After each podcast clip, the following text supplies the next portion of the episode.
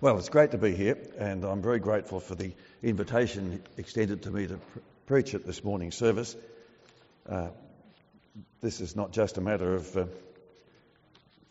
well, the history of St John's is partly my history, and uh, I won't reminisce. Old men do, you know, and I'm not old, so I won't. But I could. I remember sitting down there about where Philip's sitting Sunday evenings when John Webster was preaching here with uh, our children yeah, but we won't go down that track. It was good. It's been good to be Presbyterian. This is the second 150th anniversary service I've preached at. And uh, last time I took an 150th anniversary service, I bought a book and researched the history of the congregation.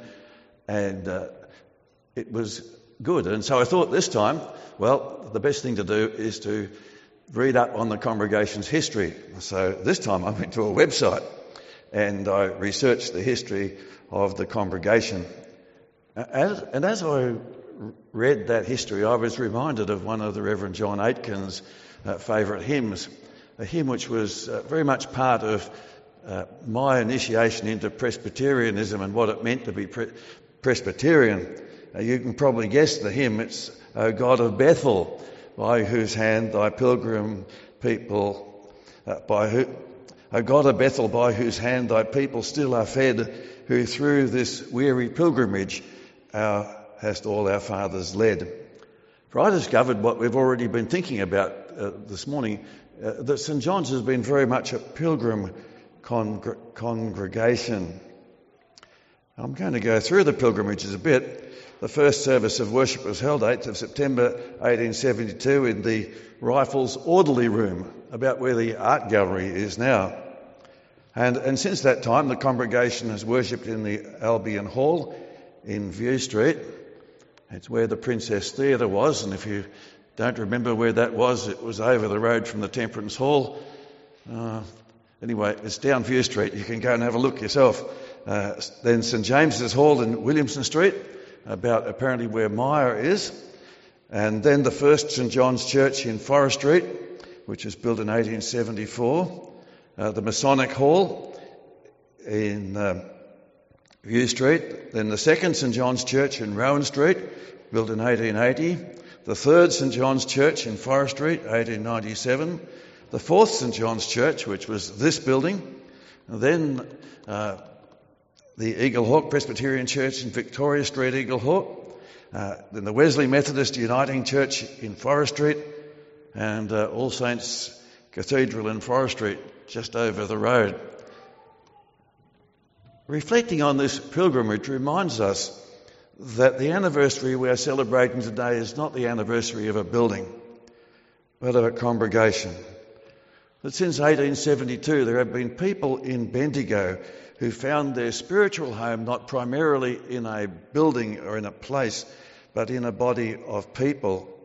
A people committed to the Lord Jesus Christ and to the gospel of his sovereign grace, to the purity of worship as practiced in the Presbyterian Church of Victoria, and to a form of church government, uh, to use the rather quaint language of Presbyterianism, founded on the Word of God and agreeable thereto.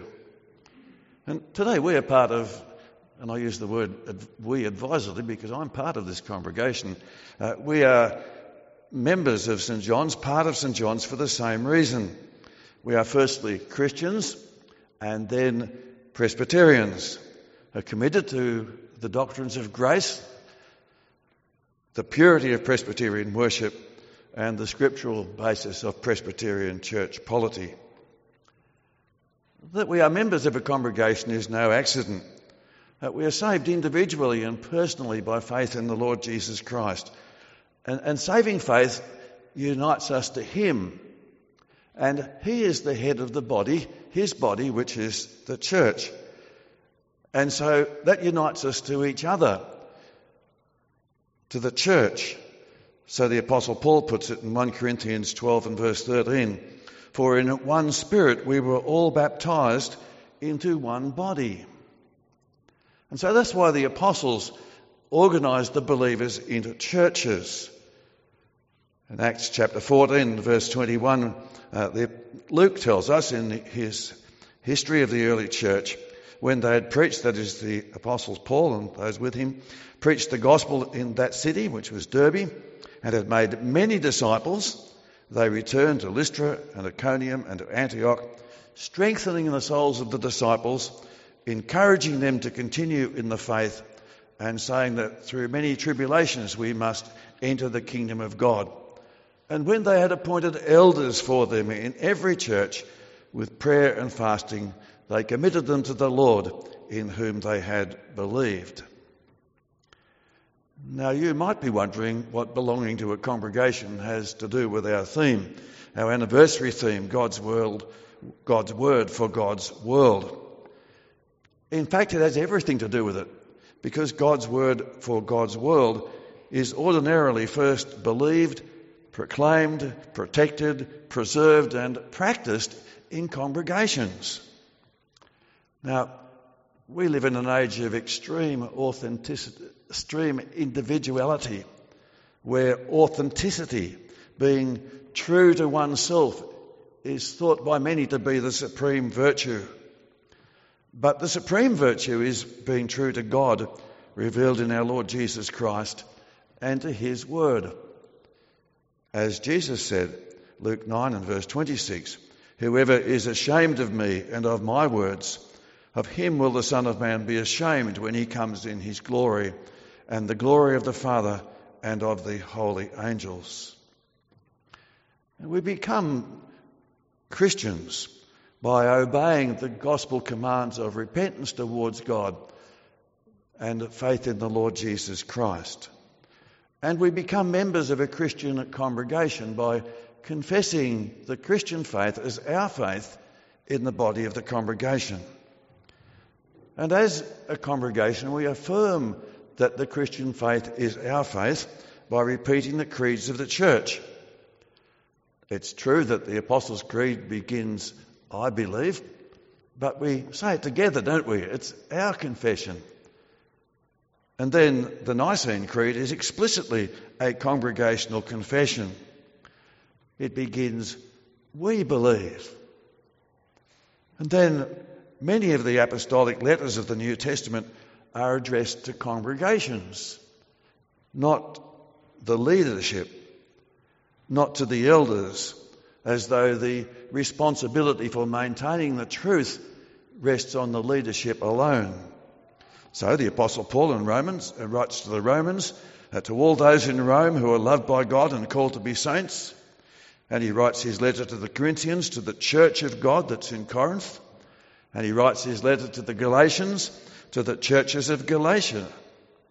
So, as members of a congregation, we have an obligation to ensure that the church continues to be a place where the faith is believed, proclaimed, protected, preserved, and practiced. Now, it is true, of course, that the eldership has a particular responsibility in this direction. Uh, we read in Acts chapter 20, the Apostle Paul's uh, words to the elders of the church at Ephesus Pay careful attention to yourselves and to all the flock in which the Holy Spirit has made you overseers to care for the church of God, which he obtained with his own blood. I know that after my departure, fierce wolves will come in among you, not sparing the flock. And from among your own selves will arise men speaking twisted things to draw away the disciples after them. Therefore, be alert. But it's primarily a congregational responsibility. So the Apostle Jude writes to a congregation and he says, Beloved, although I was very eager to write to you about our common salvation, I found it necessary to write, appealing to you to contend for the faith that was once for all delivered to the saints. Friends, in God's scheme of things, his word for the world is firstly to be contained within congregations of his people. Jesus, in telling the parable of the sower, likened the preaching and the teaching of God's word to the sowing of seed. He told his disciples, uh, the sower goes out to sow, and the seed is the word of God. And it's our responsibility as congregations, both as individual members of the congregation and as a body, if and when it should be necessary, to obey the, to obey the Holy Spirit and to contend for the faith that was once for all delivered to the saints. Now, let me say that contending is not being contentious. There is a difference. We are to contend. We are not to be contentious. We're not to be argumentative, combative, uh, delighting in heresy hunting, picking faults in every place. But if it should be necessary, we are to contend for the faith. We are to speak against lies and we are to speak for the truth. Friends, the best protection against error is to know the truth well. Haddon Robinson, in his book Biblical Preaching, tells the story of a young Chinese boy who went to learn about working with jade. Uh, you, I, perhaps I should have, but jade is a, a greenish material that's carved into various things. I hope you know about jade. The first day he went to study with this eminent teacher and craftsman, he put a piece of jade in the young lad's hands and told him to hold it. And uh, for about an hour he talked about all sorts of things, but not about jade. And then he took the jade back and the lad went home. And this procedure was repeated for weeks. And the boy became increasingly frustrated. When was he going to learn about jade? But he was far too respectful to interrupt his teacher. And then one day, when the teacher put a stone into his hands, the boy cried out instantly, That's not jade. He knew what jade was by the feel of it. Sadly, too many Christians are unable to contend for the faith because they don't know the truth well enough to recognize something else when it comes their way. Well, you might say, well, the truth's not like jade. I can't put it in my hands. I can't feel it. No. But you can read the Bible. You can read and reflect upon the church's catechisms and confessions of faith until you know the truth as well as that lad knew what jade was.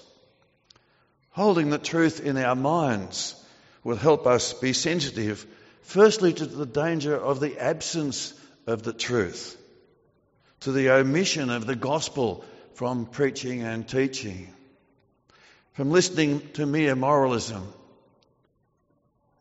That's why our church's constitution requires its ministers, requires us who preach and teach to give a chief place in our teaching to certain objective supernatural historic facts. And it goes on to list them, especially the incarnation, the atoning life and death, and the resurrection and ascension of our Lord, and his giving of his Holy Spirit, and to the message of redemption and reconciliation implied and manifested in them. And that's the gospel, you see. Certain historic facts and the meaning and the explanation and what those mean to you. The gospel of salvation from the wrath of God by His grace alone through faith in Jesus Christ alone. Also, holding the truth in our minds will help us discern preaching and teaching that is against the truth. You might say, well, that's not, not going to happen in church, but it does it has. And lack of such discernment has, has had and continues to have serious consequences for the proclamation, protection, preservation, and practice of God's Word. See, during the last 200 years or so, there's been a widespread rejection of the authority and truthfulness of the Bible even in Christian churches.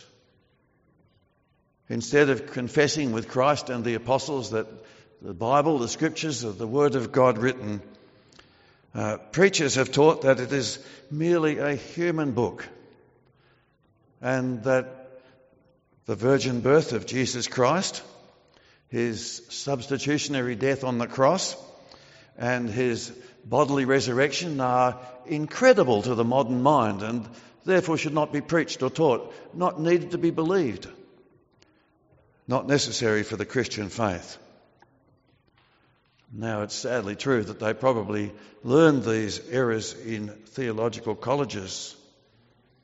But such taking should never, such teaching should never have overtaken whole denominations. And they could only have done so if they, had, if they were tolerated instead of being rejected. Why do congregations tolerate teaching that is hostile to the Christian faith? There may be many reasons lack of courage, a desire to avoid unpleasantness, unwillingness to challenge authority. I suspect that perhaps the most significant reason is that they've never experienced the faith for themselves. That while they have believed, it was only in their minds, not in their hearts. And so they were open to change. And when their beliefs were challenged by an appeal to modern wisdom or to science or to some other authority other than the scriptures, they were open to change. And they changed their beliefs and abandoned the faith. Friends, I want to say that God never intended that His word should be held merely in our minds. He intended that the truth should be received by faith, that it should dwell in our hearts, and that it should transform our minds. In 1816, Robert Haldane, he was a noted Bible teacher and writer, he, he came to Geneva and he extended an invitation to uh, theological students to gather with him in his home and study the scriptures. And amongst those students was uh, Jean Henri Merle d'Aubigné. Pardon my French, but anyway, that was his name. And he became, in his later years, a noted pastor, church historian, and author. D'Aubigné said, I met Robert Haldane and heard him read from an English Bible a chapter from Romans about the natural corruption of man a doctrine of which I had never heard. In fact, I was quite astonished to hear of man being corrupt by nature. I remember saying to Mr. Haldane, Now I see that doctrine in the Bible. Yes, he replied, but do you see it in your heart? D'Aubigné says that was but a simple question. Yet it came home to my conscience. And my friend, I want to ask you the same question. Has the good seed of God's word been sown in your heart so that it's reached your conscience to convict you of your sin? So that you see Jesus Christ, your need of Him, the Saviour of sinners? Have you been converted has the Word of God changed you? Do you believe in Jesus as the Saviour of sinners and as your Saviour? Do you know the Scriptures, the Word of God, as the Word that brought you from death to life? From the broad road that leads to hell and destruction to the narrow road that leads to heaven and life eternal. And if not, then you are not yet holding the Word of God as God intends you to hold it. To hold it truly, you must let it hold you. So that you believe its truth and you believe in its Saviour, Jesus, who delivers every believer from the wrath to come. And then, when you believe it in that way, it will be more precious to you than life itself and you will give your all to make sure that your congregation continues to be a place where the faith is believed, proclaimed, protected, preserved, and practiced. And then, just as God never intended His word to be merely held in the mind, but that it also be received by faith, dwell in our hearts and transform our minds, so He also intends that it bear fruit in our lives, the fruit of a transformed life. The Apostle Peter writes to Christians, and he says in his first letter, chapter 1, from verse 22, having purified your souls by obedience to the truth for a sincere brotherly love. Love one another earnestly from a pure heart, since you have been born again, not of perishable seed, but of imperishable, through the living and abiding Word of God. The Apostle Paul, in his letter to the Ephesians, says, I therefore, a prisoner for the Lord, urge you to walk in a manner worthy of the calling to which you have been called, with all humility and gentleness, with patience, bearing with one another in love. And on into chapter 5, he says, Therefore be imitators of God as beloved children and walk in love as Christ loved us and gave himself up for us, a fragrant offering and sacrifice to God. God's word is firstly to be contained in congregations, but it's not to be confined to the congregation, but spread abroad. And we see this practice, we see this in apostolic practice in the way the church organized, or God organized the church, and the way the apostles practiced the faith. Barnabas saw the need for someone to teach the new Christians in Antioch. The church was flourishing and there was a need for someone to come and teach. And he went to look for Saul and he found him in Tarsus. And when he found him, Acts chapter 11, he brought him to Antioch. And for a whole year, Luke tells us, they met with the church and taught a great many people. And it was in Antioch that believers in the Lord Jesus were first called Christians. And then later on in that same congregation, in Acts chapter 13, we read that while they were worshipping the Lord and fasting, the Holy Spirit said, Set apart for me Barnabas and Saul for the work to which I've called them. And then, after fasting and praying, they set hands upon Barnabas and Saul and sent them off. And the scripture says, So being sent out by the Holy Spirit, they went. So the church sent them, the Holy Spirit sent them, and they went to proclaim the gospel in places where it had never been proclaimed before. Now, the Holy Spirit's not always bound to work in the same way. With the great persecution that followed the murder of Stephen in Acts chapter 8 verse 4, those who were scattered went about preaching the word. They weren't sent in an orderly fashion, but they were still sent from a congregation. They were scattered into the wider community and the wider nations around about them by the work of God. He is uh, overruling the evil of persecution for good. And so, while we have an orderly way of commissioning people to go and preach, pastors, teachers, missionaries, uh, we also have a regular scattering. It's not the scattering of persecution, not at the moment anyway, but by our ordinary transition from a gathered congregation, as we are here this morning, to a scattered congregation, as we will be shortly when we go from enjoying uh, morning tea, lunch, whatever it might be, uh, into our various places, our homes, our places, our, uh, our workplaces, and everywhere where we mix and meet with other people. And there, uh, Christian friends, our bearing the fruit of God's word is vital for the credibility of the message. Consider, for example, how the Apostle Paul consider, connects the Christian lifestyle with the Christian witness to God's word. For instance, he writes to Titus, a young pastor, in chapter 2. And he's telling Titus how to give instructions to the Christians in his congregation. And he says older women are to train the young women to love their husbands and children, to be self controlled, pure, working at home, kind and submissive to their own husbands, that the word of God may not be reviled. See the connection between their behaviour and the way the word is received.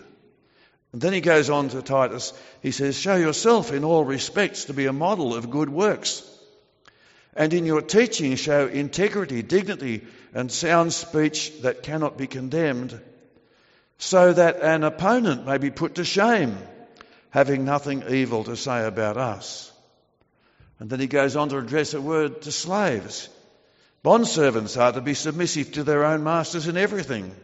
They are to be well pleasing not argumentative, not pilfering, but showing all good faith, so that in everything they may adorn, that is, make beautiful, the doctrine, the teaching of God our Saviour.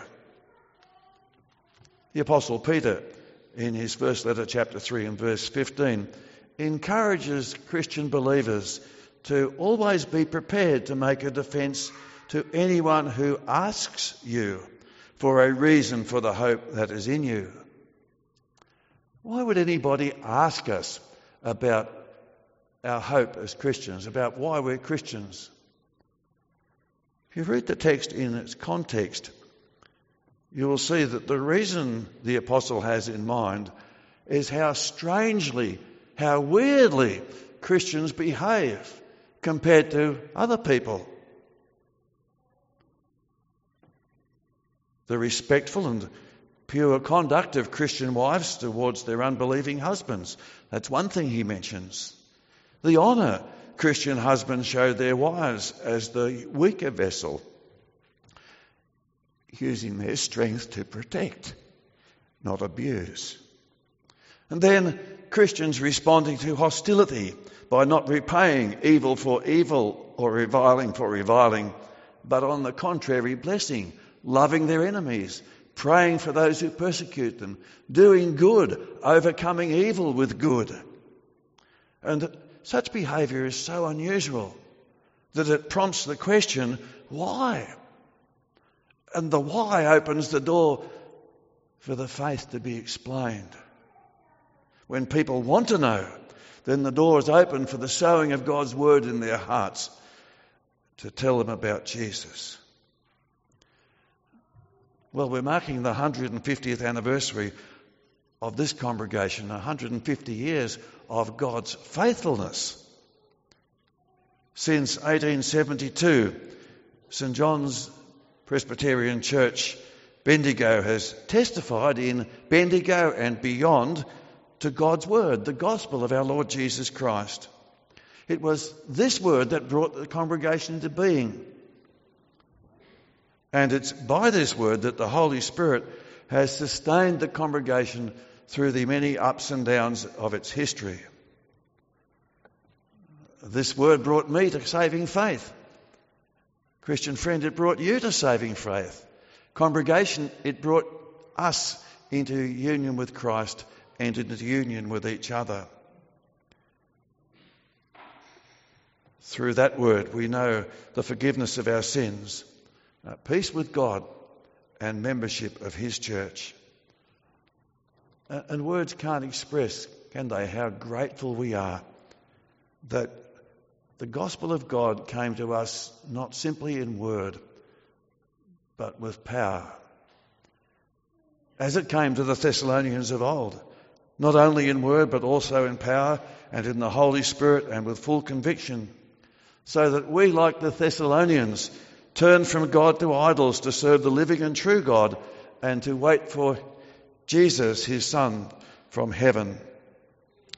Jesus who delivers us from the wrath to come. And this word is God's word of love to, ev- to people everywhere perishing in their sins. It's a word of warning. For God has fixed a day on which he will judge the world in righteousness by a man whom he has appointed. Judgment is coming.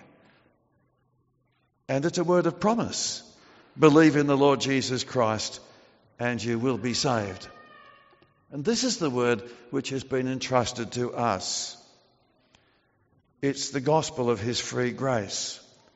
And the question is will we be faithful in guarding it, in proclaiming it, and in adorning it with Christ like behaviour?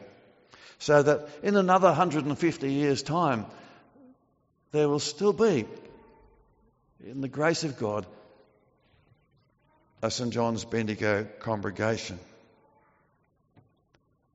Perhaps not in this building, but maybe somewhere.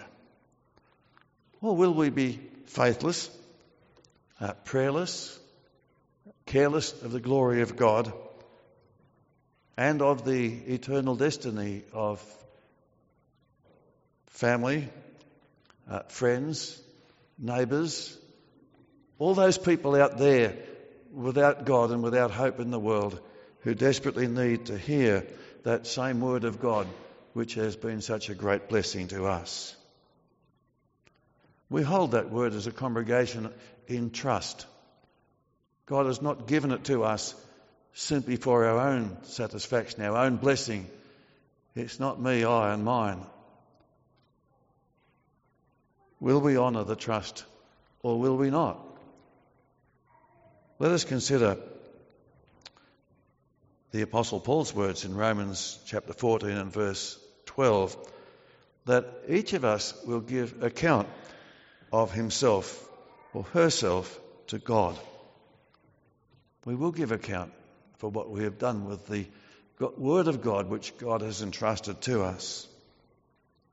And then we might well make Charles Wesley's words our earnest prayer. Arm me with jealous care, as in thy sight to live. And O thy servant, Lord, prepare a strict account to give. Amen. Let's pray. Our Father, your word has come to us this morning uh, with warning, encouragement, and challenge. We give you praise for your grace to us, that your word has come to us as a word uh, of life, hope, peace, and joy. We pray for grace to that we may hold the, the trust that you have given us faithfully, that we each may do all that you call us to do and equip us to do and command us to do. That when our Lord Jesus Christ appears in his glory and we stand before him to give account of our service as believers, that we will hear his wonderful words Well done, good and faithful servant. Enter into the joy of your Lord. Grant us this, we pray. Strengthen us, guide us, guard us, protect us. Help us to be faithful, pass on what we have received to generations yet to come as we ask it in the name of our Lord Jesus Christ. Amen.